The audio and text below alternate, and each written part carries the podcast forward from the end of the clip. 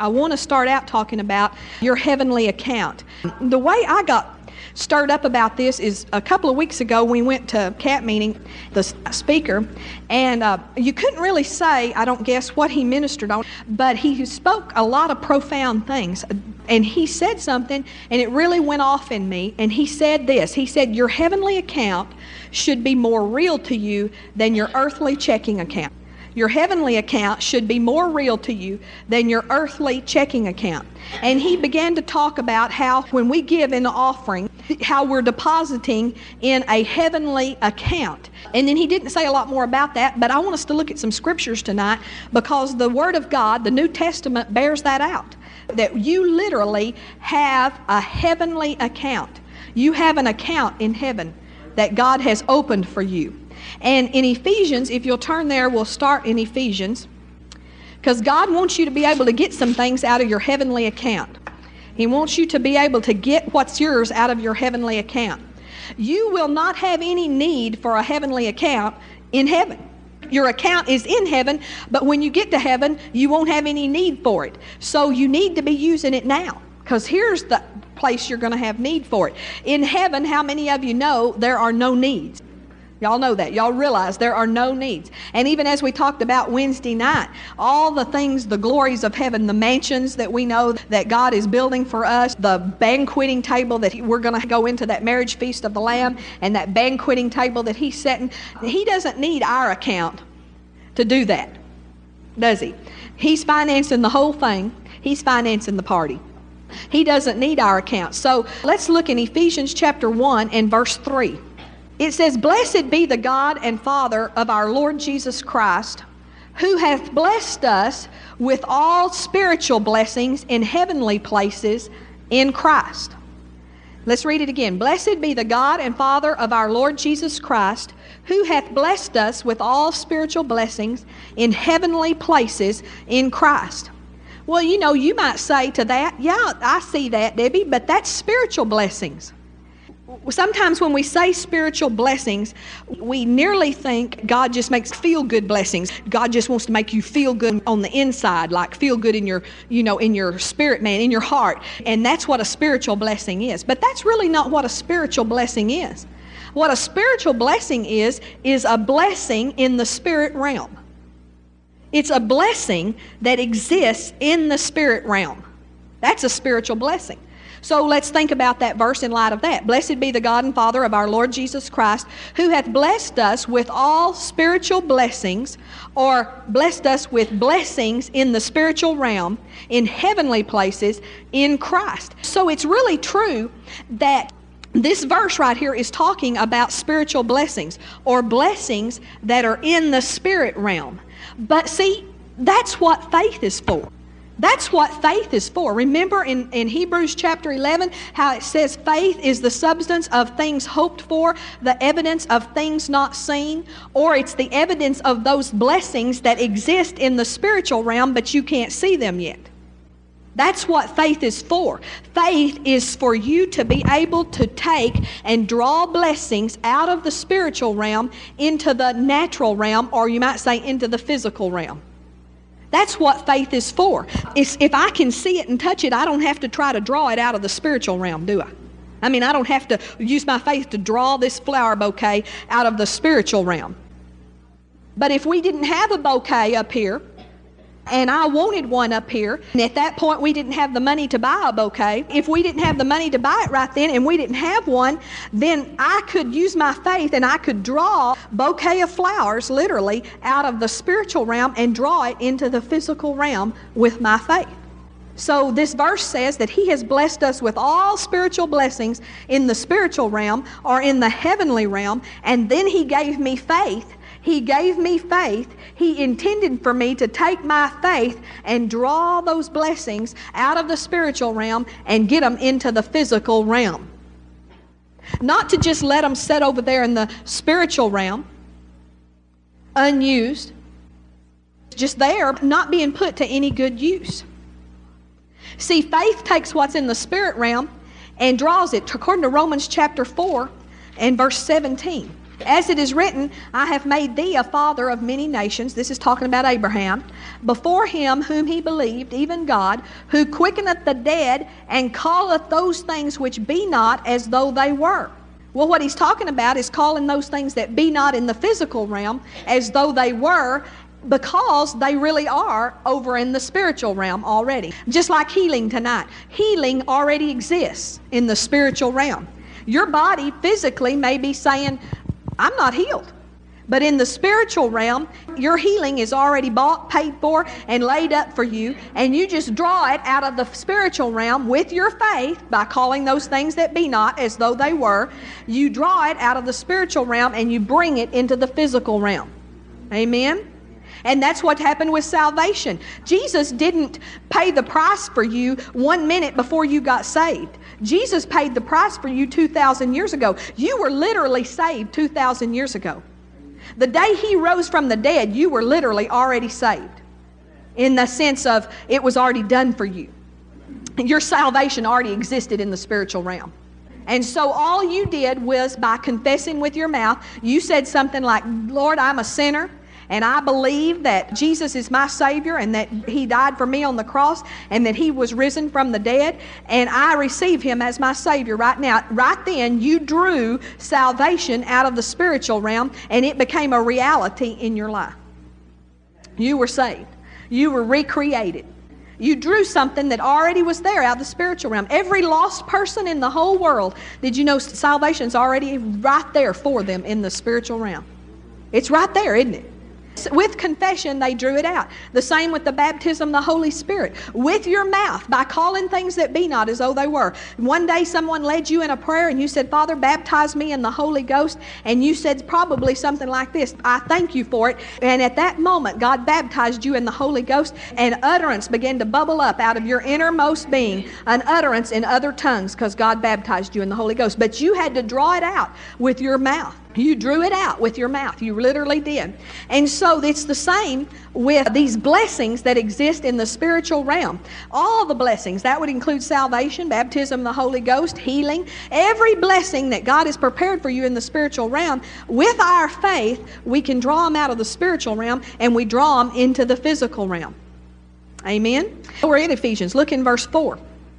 It says, according as he hath chosen us in him before the foundation of the world, that we should be holy and without blame before Him in love, having predestinated us unto the adoption of children by Jesus Christ to Himself, according to the good pleasure of His will, to the praise of the glory of His grace, wherein He hath made us accepted in the Beloved, in whom we have redemption through His blood, the forgiveness of sins, according to the riches of His grace, wherein He hath abounded toward us in all wisdom and prudence, having made known unto us the mystery mystery of his will, according to his good pleasure, which he hath purposed in himself, that in the dispensation of the fullness of times he might gather together in one all things in Christ, both which are in heaven and which are on earth, even in him, in whom also we have obtained an inheritance being predestinated according to the purpose of him who worketh all things after the counsel of his own will. Now, I want you to notice there that every verse we read from chapter 4,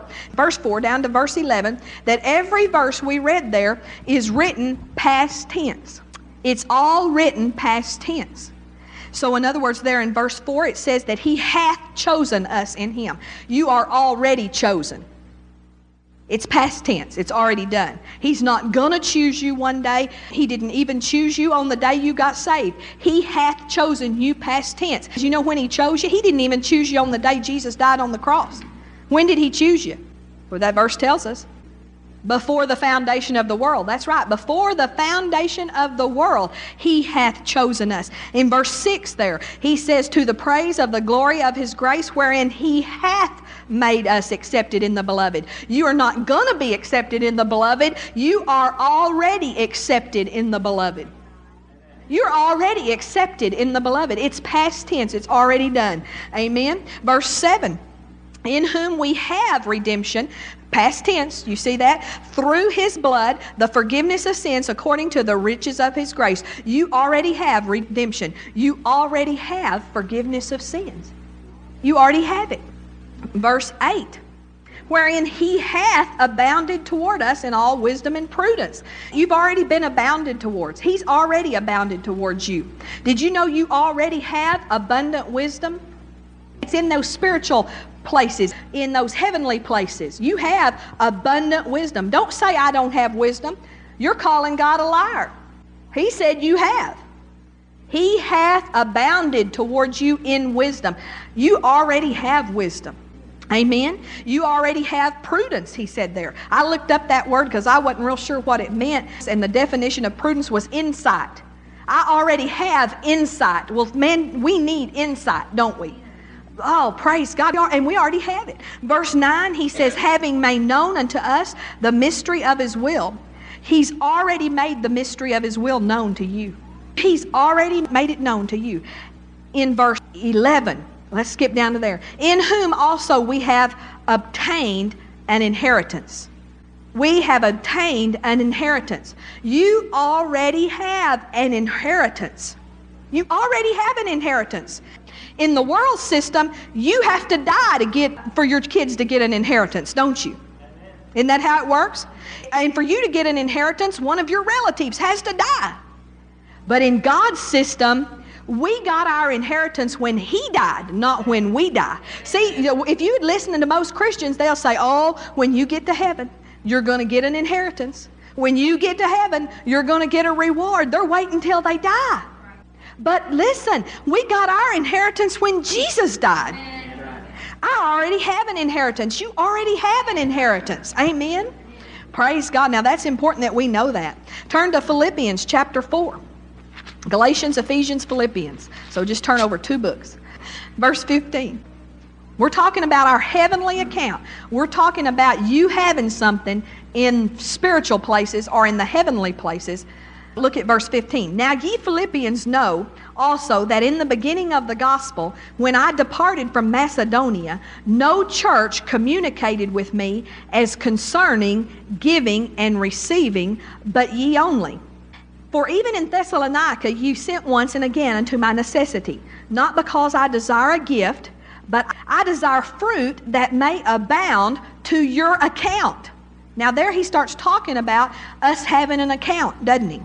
And then in verse 19, but my God shall supply all your need according to his riches in glory by Christ Jesus. So he talks to us about our heavenly account here. That's the subject beginning in verse 15. Look in verse 15 again. He said, No church communicated with me as concerning giving and receiving, but you only. There is two parts to our heavenly account. In our heavenly account, you have to give into it but you also have to receive from it. It's the same way with your checking account down here at Regions Bank. You better give into it if you want to receive from it. It's very dumb to try to receive from it when you hadn't given into it. Isn't that correct? Can you get in big major trouble about that? You can. Some of you know. You've already done that once and you said, I'm never going to do that again. It's also dumb for us to just give into that account and give into that account and give into that account and then just pretend it doesn't exist and just leave it sitting there and never, never write a check on that account. Oh, I can't pay my electric bill. Well, just write a check out of that account. No, no, no, I, I wouldn't want to do that. If you do that, then Regions Bank's just loaning your money out to somebody else. They're loaning it out. You can just let it sit there, and they're glad about it. Man, they're really glad about it. But it's not going to benefit you anything. Well, see, our heavenly account, we have to give into it, but we have to receive from it. Now, the Holy Ghost spoke to me in the prayer room, and He said that we needed to become proficient harvesters. That was a Holy Ghost unction, a Holy Ghost word. You need to write things like that down because there's Holy Ghost behind it. And you can say those things over yourself. I didn't come up with that on my own. That we need to be proficient harvesters in the churches all over the nation, all over the world. The people of God because they love God and because they know how wonderful and how good God has been to them, have been very proficient givers. They have become very, very, very proficient at giving. But most of them, most Christians are not very proficient at harvesting. We've not been very good at drawing out of our heavenly account. We've believed to prosper, we've given, and we've believed to prosper, but we've kind of left it up to God. Just believing that one day, if we just keep giving, if we give long enough, if we give enough, if we just keep on, if I just keep on, and if I just give, and if I just give, and if I just keep on giving, one day God is finally going to do something and He's going to prosper me. But the fact is, the very first day I gave an offering, God wanted to start prospering me that day. See, we've acted like that you had to build it up to, to some humongous account, and then finally one day God would bless us. But you know what? You can go down here to Regions Bank, and I think you have to have $100 to open an account. I believe that's correct. You could go down to that bank, and you can put $100 in, and you can start drawing from that account immediately. Now, you won't be able to draw very long on just $100. They don't make you build up to a certain point before you can start drawing on that account, do they? No, in fact, even though they make you start with $100, you can run that count down to $1 in that account. You can run it way down there, and uh, you still have an account. They don't really care if you keep $100 in it. They just make you start with 100. Well, God doesn't even make you start with 100. And you don't have to wait till you build up this humongous. But some of us have acted like that. And I mean literally. Now, this is truth. Literally, we have been given for years. Given for years. I mean, given and given even sacrificially. I'm talking about giving and giving and giving some more and coming to church again and giving again and seeing somebody with a need and giving again and pastors taking a special offering and we give again. Just keep reaching in, in, in the pocket, in the plate in the pocket, in the plate. You know, you've heard that over and just over and over and over again, but never drawing it out and just believing that one day God was going to do something. Because he knows I'm a giver, and he does know you're a giver, that one day God's going to do something and he's going to start prospering me. But you know what, family? We're not waiting on God, God's waiting on us. Amen. Praise God. That's the truth.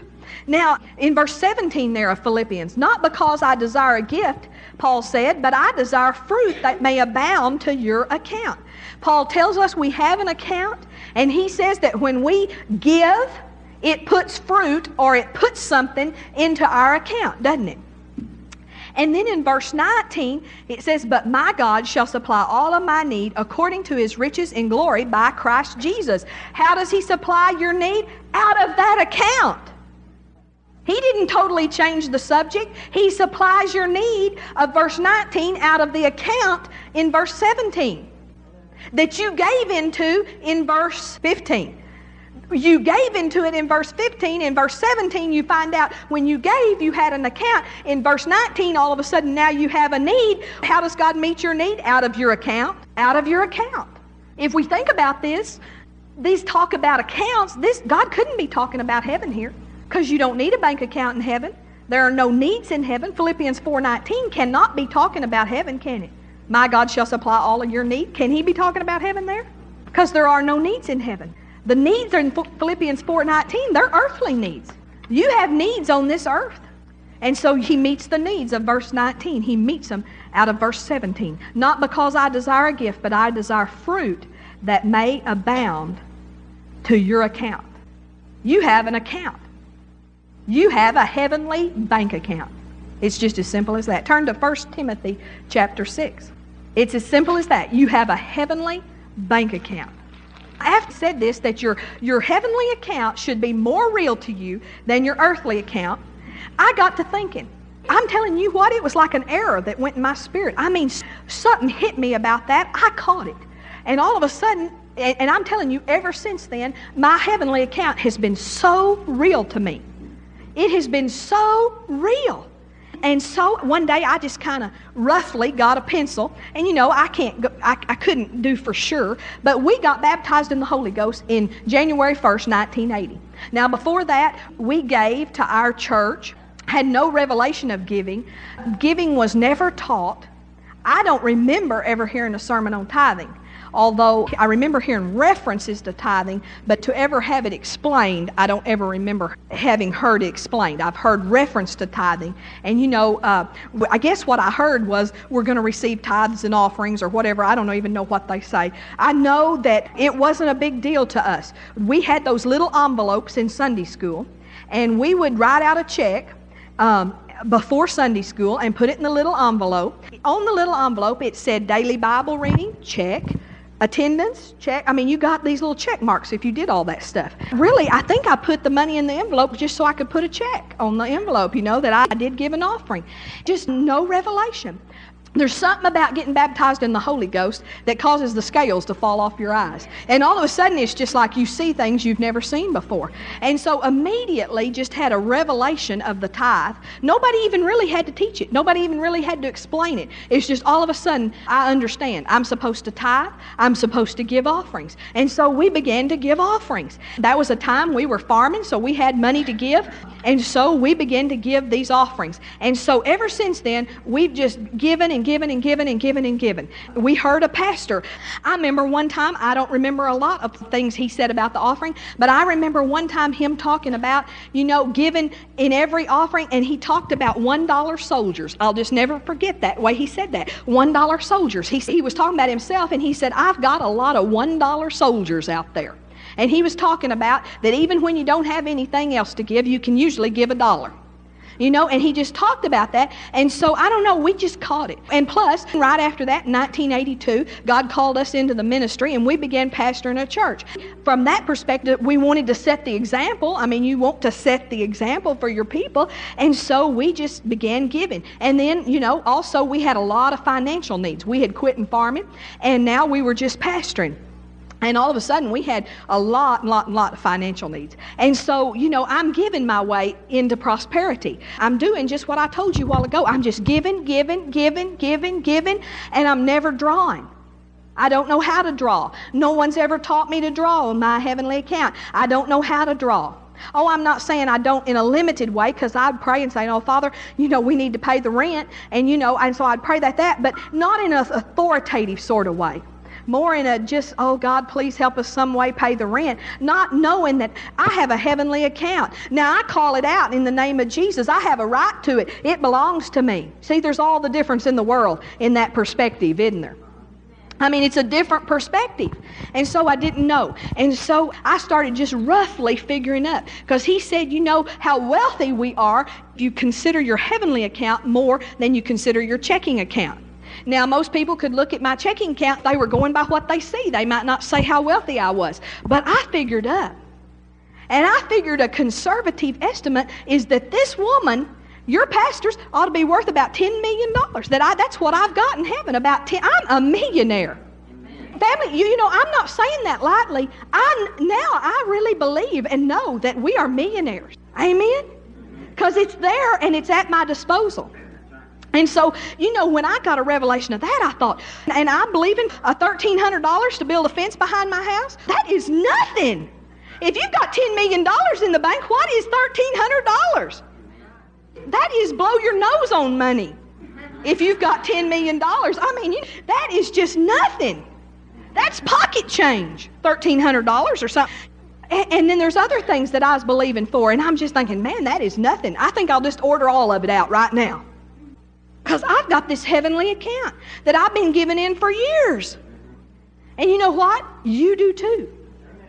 You do too. You do too. Because, and we're going to see this in a minute. Turn to 1 Timothy chapter 6, verse 17.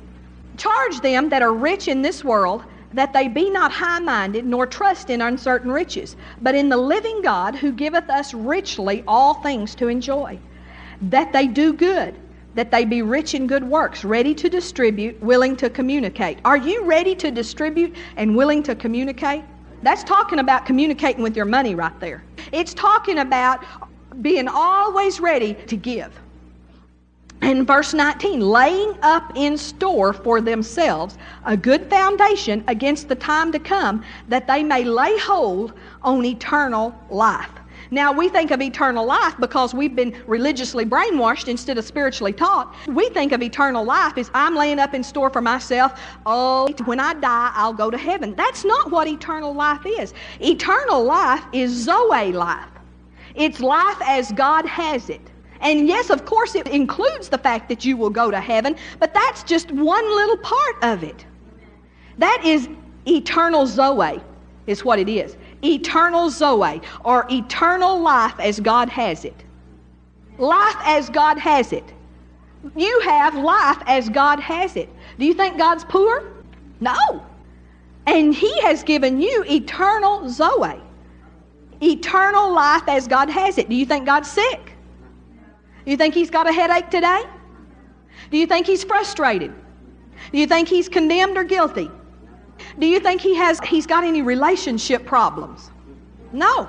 He's got eternal Zoe and he's given you eternal Zoe. Now let's read that verse in light of that. Verse 19. Laying up in store for themselves a good foundation against the time to come. Can't be talking about heaven there because why would we need to prepare for the time to come? To me, the way it says that there, it's talking about the bad times coming. And you're not going to have any bad times in heaven. And so he says, laying up for yourselves a good foundation against the time to come, that they may lay hold on eternal Zoe, eternal life as God has it. That you might lay hold on eternal life as God has it. So he says there, he tells us to lay up in store. And look there in verse 19, he said, for themselves. You have to do it for yourself. No one else can lay up in your heavenly account. No one else can lay up in your heavenly account. You have to do it. Amen? And he says there, against the time to come. It's your security for the time to come.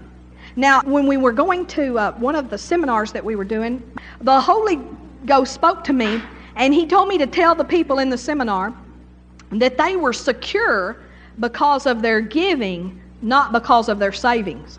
Now, that doesn't even take a rocket scientist to figure that out in the days that we live in. You don't even have to be scientific or business minded, or you don't even have to have a college education to know that, that there is not any security in the world system of finances. I know that, we have a Federal Reserve that's backing your deposits, but how many of you know that even that is not, uh, you know, the ultimate guarantee? You know, in prayer school a couple of weeks ago, I read you the letter from Paul and Barbara Dodge in Russia. And you know, it, oh, it's a good thing they have a heavenly account, isn't it? Because he was telling us how now, because Russia's economy has totally collapsed, the people who had money in the banks, they go to their banks every day. They stand out in front of the banks. The banks don't open because the banks don't have any money. And if you did get your money out, your rubles, the value of the ruble has so fallen that now it takes like it takes one quarter of a month's wages to buy a bottle of cooking oil in Russia. And he talked about the missionaries that are in Russia right now, of whom we know several. That now they cannot receive money. Like, even if this church said, Man, my heart's moved, I want to send money to Paul and Barbara Dodge in Kovrov, Russia, okay, I'm going to send this money. That when you try to wire money to them, most of the time it's either lost or stolen. You, they never get the money. So we can't get money into them. The only way that we're going to be able to get any U.S. dollars into them is that there's some people going from America. They're going over there and they're taking money in their suitcases. Well, really, not even in their suitcases. That's not safe either. When we went to Russia, they slid our suitcases open, ran their hands down inside of them, they do that. That is common in the Moscow airport. Very common. You can't even put it in your suitcase. What you do, they made us these little bags out of fabric that opened and velcroed shut, and then they had a little string or a ribbon around them, and we wore that little ribbon around our neck with our money under our clothes. That's how you have to function in those countries. Now, I know, praise God for the United States. I'm believing because the United States, now this is just what I'm believing, but I'm preparing my heavenly account. Because, see, I can always draw on my heavenly account. And God knows where there's money at. I believe God's got money hid out everywhere. You know, in Jesus' day, he had some hidden a lake somewhere, and he said, Peter, go put the hook in, and the first fish that you pull up, there'll be a coin in his mouth. Take the coin and pay the taxes. Amen? Do y'all believe he knows where there's money at? Or whatever else we might need. Even then, he don't even need that. Family, I believe my electricity would work without Alabama power. I'm believing for signs and wonders. That would be one. Amen. I believe my car could ride on empty indefinitely. It'd be a sign and a wonder. Amen. I believe in ravens bringing bread. Amen. Don't y'all? I believe in rocks, hitting rocks and water coming out. Amen. Hallelujah. I believe God's got ways He didn't even tell us in the Word of God. Praise God. I see I have a heavenly account.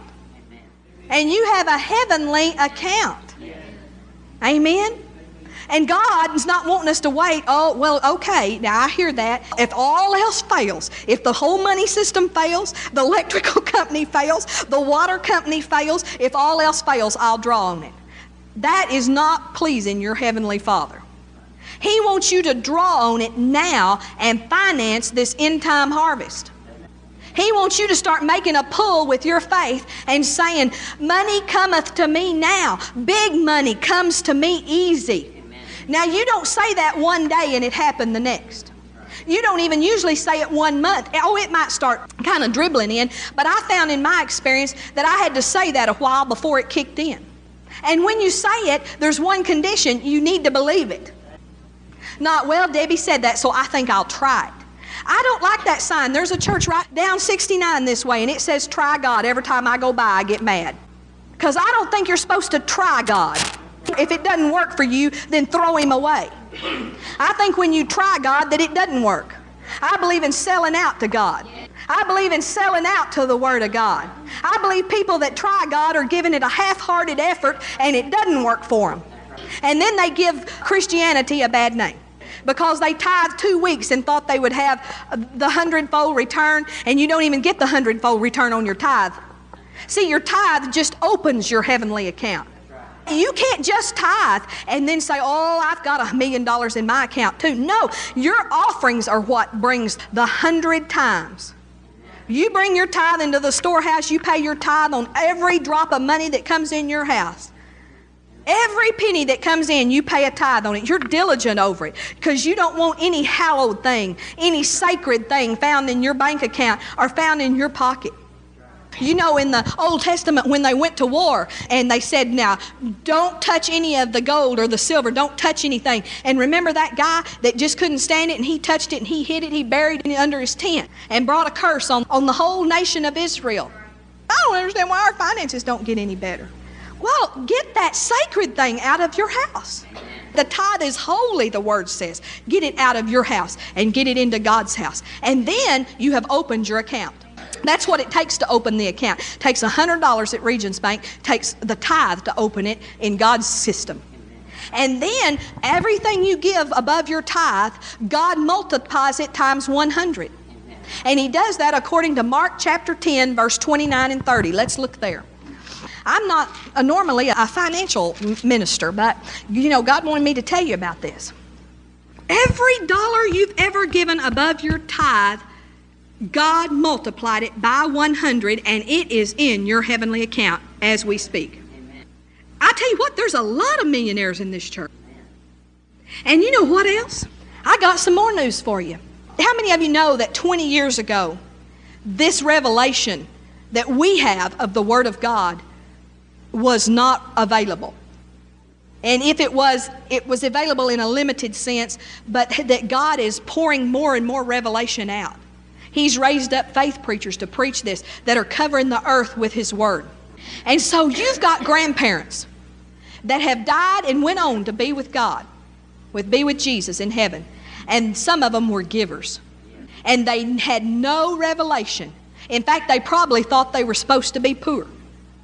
And they had no revelation. But I want to tell you something you're their grandchildren. That's your inheritance. And you can have it in out of their account in heaven. I know I had some grandparents, Granny Hixie and Grand Grand, but I'm telling you what, they were givers.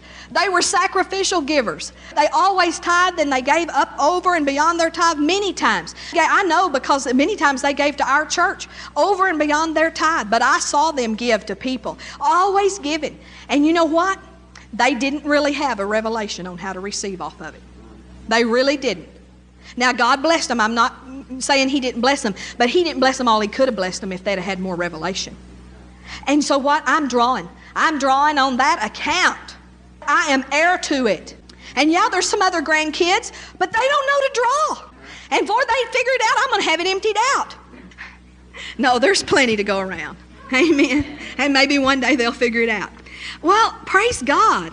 You have some grandparents that have some accounts in heaven, and you are heir to them.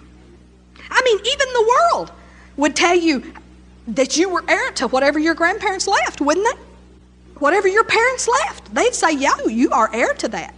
They might not understand the heavenly part, but you do. So we've got some accounts to start drawing on. Mark chapter 10, verse 29. And Jesus answered and said, Verily I say unto you, there is no man that hath left house or brethren or sisters or father or mother or wife or children or lands for my sake in the Gospels, but he shall receive an hundredfold now in this time houses and brethren and sisters and mothers and children and lands with persecutions and in the world to come eternal life. So he's telling us how God figures finance. You give something for the gospel's sake, you give up something for the gospel's sake. And family, when you give offerings, you know you are giving up something. You could go to Walmart. You could go to Parisian. You could go out to eat. You could go on a cruise. I tell you what, for what some of you have given over and beyond your tithe this year, you could take some pretty nice vacation. You could have some some honker rings on. That's when they're really big. A honker ring is when it's too big for me to believe it's really real. See, for what you've given. And no man, having given that, doesn't get God's system working in his life, and God takes what you gave and he multiplies it times a hundred. So if you gave $2 tonight, you've got $200 in your heavenly account. If you gave 50 tonight, you have got how much? Somebody multiply for me. $5,000. I like the way God does money. It goes further the way He does it. It goes a lot further. So I want to tell you tonight how to withdraw from your heavenly account. And I'm going to give you some steps. And it's very simple. The first thing is decide on the amount. Decide what you're going to draw out. And don't be double minded about that. James 1 8 says that a double minded man is unstable in all his ways, and that man cannot hope to receive anything from God. So you're going to have to get settled and you're going to have to say, okay, this is what I'm going to draw out. Now, I tell you, I, I, like to use me. I'm the best person I know to use for an example. I know me better than anybody. And family, I, that was hard for me to settle on a figure because uh, I had these humongous financial needs at that time.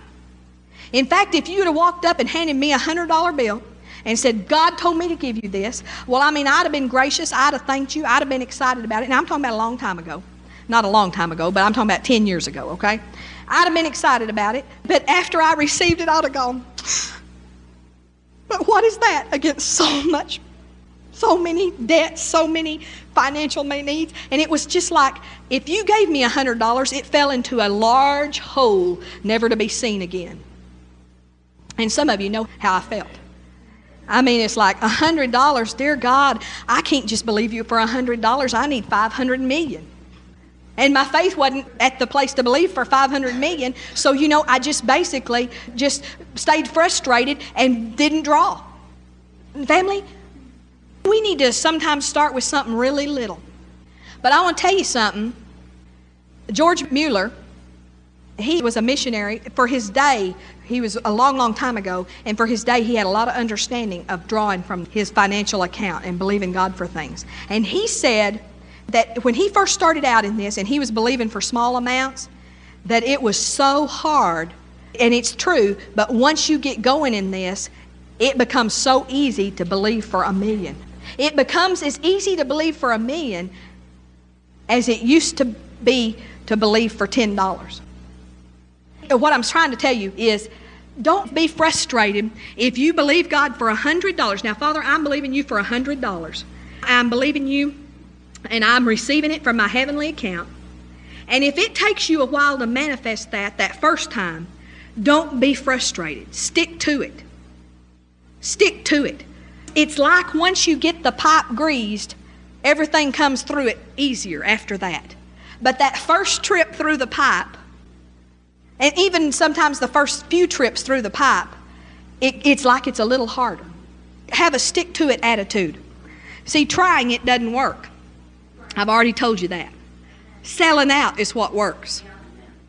And be specific. And the more specific you are, the better. I used to believe God for seed to sow, just kind of in a general sense. And you know, I found that that's not the best way. I found it's better to say, now, Father, here's this project that Pastor Michael has, this outreach project. And I'm asking you for seed to sow into that. I'm found that God that God's able to help us more if we're specific. But if we say, okay, God, I'm believing you for seed to sow into that. Well, now, Pastor and I did that. You know, we got up here that first night, we were introducing that project to you, and I told y'all that we were believing to sow $1,000 into that project. I just said that right out. But then, you know, sometimes, you know, we say things out of our head, and then the Holy Ghost says something out of our heart. And so we're going on down here and we're talking to y'all, and out of my heart, and, and, man, I heard it the first time you heard it. I said, I believe we need to believe to sow the biggest seed we've ever given. And when I said that, I was wanting to say, Come back here, words. Come back here. Come back. Come back. Come back. Because I knew that $1,000 wasn't going to cut it and that I was going to have to get my faith out there in a bigger way. And you know, we can be really lazy with our faith. It's like, oh man, that's not what I. Christmas is coming. You know, here's a lot of things coming, and you know, I didn't know if I, I, mm, I didn't want to stretch. Lord, I'm tired of stretching. But you know, we said that, and so we went home, and, and Michael said to me, Well, you know what you said, don't you? I, yeah, I know what I said. And so we got to thinking, Well, what's this biggest seed? And so we figured it out. But what we did was we just asked the Lord. We, we said, Now, Lord, this isn't going to cost us anything. We're believing you for seed to sow that is going to come over and beyond. And so we asked Him. I'm telling you, it has been phenomenal. I'm telling you, people we don't know have sent us one check for $100, one check for $50 to Michael Billings, and we don't know who they are. And then some people we do know, now this is not even relatives, these are not relatives or anybody. We've gotten two checks for $10. We've gotten one check for um, $25. We've gotten uh, $200 in cash. We've gotten a check for $409 just asking for seed to sow and believing that somehow you're going to give us seed to sow in this project. This is your heart. This is not our heart. We didn't dream this project up. The Holy Ghost dreamed it up. It, there's a real purpose in this project. Family, there are some things coming that are going to shake the world. And those billboards that say, get answers, it's going to be like a road sign pointing people to where help is. And it's a Holy Ghost inspired. And we've shared it with several ministers, and they go, that is Holy Ghost inspired. You couldn't have thought of that on your own. And so this is God's project. God will finance His project. All you have to do is say, God, give me seed to sow. And then when it comes, you know, when that $409 check came, I couldn't say, oh boy, let's go buy some new whatevers. Or, oh boy, we're going to have a pad in the checking account. Oh, don't y'all love the pad?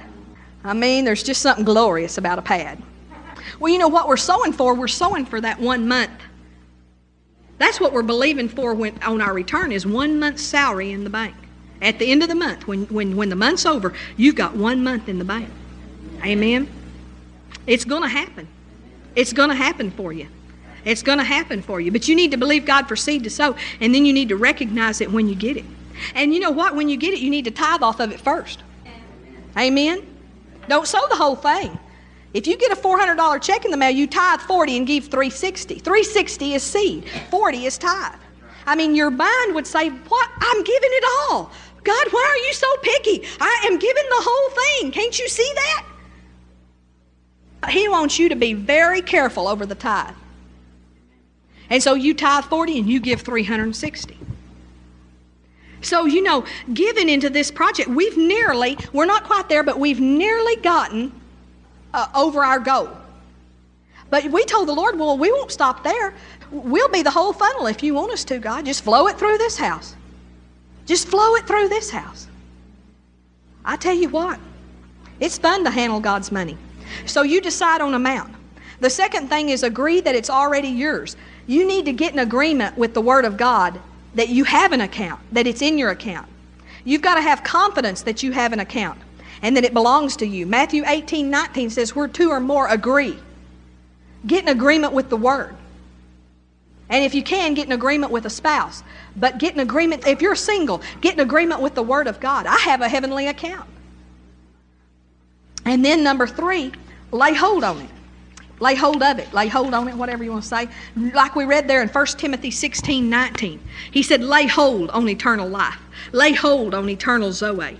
Mark 11 23 also tells us about laying hold. He says, For verily I say unto you that whosoever shall say unto this mountain, Be thou removed, and be thou cast into the sea, and shall not doubt in his heart, but shall believe that those things which he saith shall come to pass, he shall have whatsoever he saith. And so you, you begin to say it and you begin to lay hold on it by saying it. Number four, bind the devil and his forces in the name of Jesus. Bind the devil from your money. Matthew 18 18 says, Whatsoever you bind on earth will be bound in heaven. You have authority over the devil. Bind him against your finances. Matthew 12, 29. And we won't turn there, but it says that if, you, if you're going to spoil the strong man, you're going to have to bind him, doesn't it? If you spoil the strong man's house, you have to bind the strong man, is what it says. And so you need to bind the devil away from your finances. Now, you don't have to walk around all day and every day binding the devil, but you're going to have to tell him, take your hands off my finances. Take your hands off the money that I believe for. That's my heavenly account. And then the fifth thing is you loose the ministering spirits or the angels to cause what you've laid hold of to come. And that's according to Hebrews 1:14. I'm going to read that to you. Hebrews 1:14 says, are, there, are they not all ministering spirits sent forth to minister for them who shall be heirs of salvation? The angels have been given to minister for you. They're supposed to help us get the job done. They can't do the job, but they can help us get the job done. They cannot win people to the Lord, but they can help you, and they can influence people. They can influence people. See, if a demon spirit can influence pe- people to do bad things, and anytime someone is a serial killer or, or murder of any kind or commits suicide, family, it was a demon spirit influencing them. Well, if a demon spirit can influence for horrible things, angels can influence for good things. So angels can influence men to give to you, to give you seed to sow. Amen. Amen? That's exactly how it works. So you need to start believing for it, and you need to dispatch your angels to do that. And then praise God for having already received. And that's, of course, according to Mark 11 24. In, in Mark 11 24 says, Therefore I say unto you, what things soever ye desire, when ye pray, believe that ye receive them, and ye shall have them. You don't believe you receive it the day you get it, you believe you receive it now. Oh, thank you, Lord, I have seed to sow. Oh, and you know what? Oh, I tell you, and this is really the truth. Sometimes when when you believe God for something, well, all the time, you know, and it comes, it's like, have you ever been where, well, I don't know why I'm not more excited about this. You know why? Because it wasn't a surprise. You expected it. You already rejoiced. You rejoiced when you believed you received it. And so when it comes, it's just like, oh, yeah, thanks. You know, and it's like, because you already thanked the Lord for it. You already praised Him for it. You already got excited about it. When somebody gets real excited when you do something for them, that's a good sign they weren't even believing for it. Because if they had believed, they'd already know it was coming. Recently, God led us to do something for somebody, something kind of big for somebody, the church. Um, and, um, and Pastor called them and told them, and they said, well, Just a minute, I got to hang up the phone and shout. And when they said that, I thought, you know, they weren't in faith about that. God's grace just reached out there and gave it to them, but they really weren't believing. Or they wouldn't have had to lay the phone down and run around the room and shout and scream and holler. They'd have just been going, Oh, yeah, well, that's good. Thanks, Pastor. And that was, this was a mission, missions type thing. So, you know, God's done some things for you that you weren't believing for, but He wants you to start believing Him for some big things. Amen? You need to empty out your heavenly account. Empty it out, sow it again, and your account will just go up times 100. Hallelujah. Praise God. See, we need to learn to get in the flow. We need to learn to get in the flow. When the Holy Ghost, when the flow is given, guess what you're supposed to do? Yeah, because that's the flow. When the flow is uh, rejoicing and shouting, what are you supposed to do? Because that's the flow. A lot of people say, I don't hear God. Well, if you'd get in the flow, if you do what the flow's doing, if you, when the flow's running, you're supposed to run. When the flow's dancing, you're supposed to dance. When the flow's, when, I, when we're shouting, you're supposed to shout. And some people just stand there and say, I don't hear from God. Well, get in the flow. Amen. You want some seed to sow? Ask the Lord. Say, I want to be in the flow, and that's the flow right now. Amen.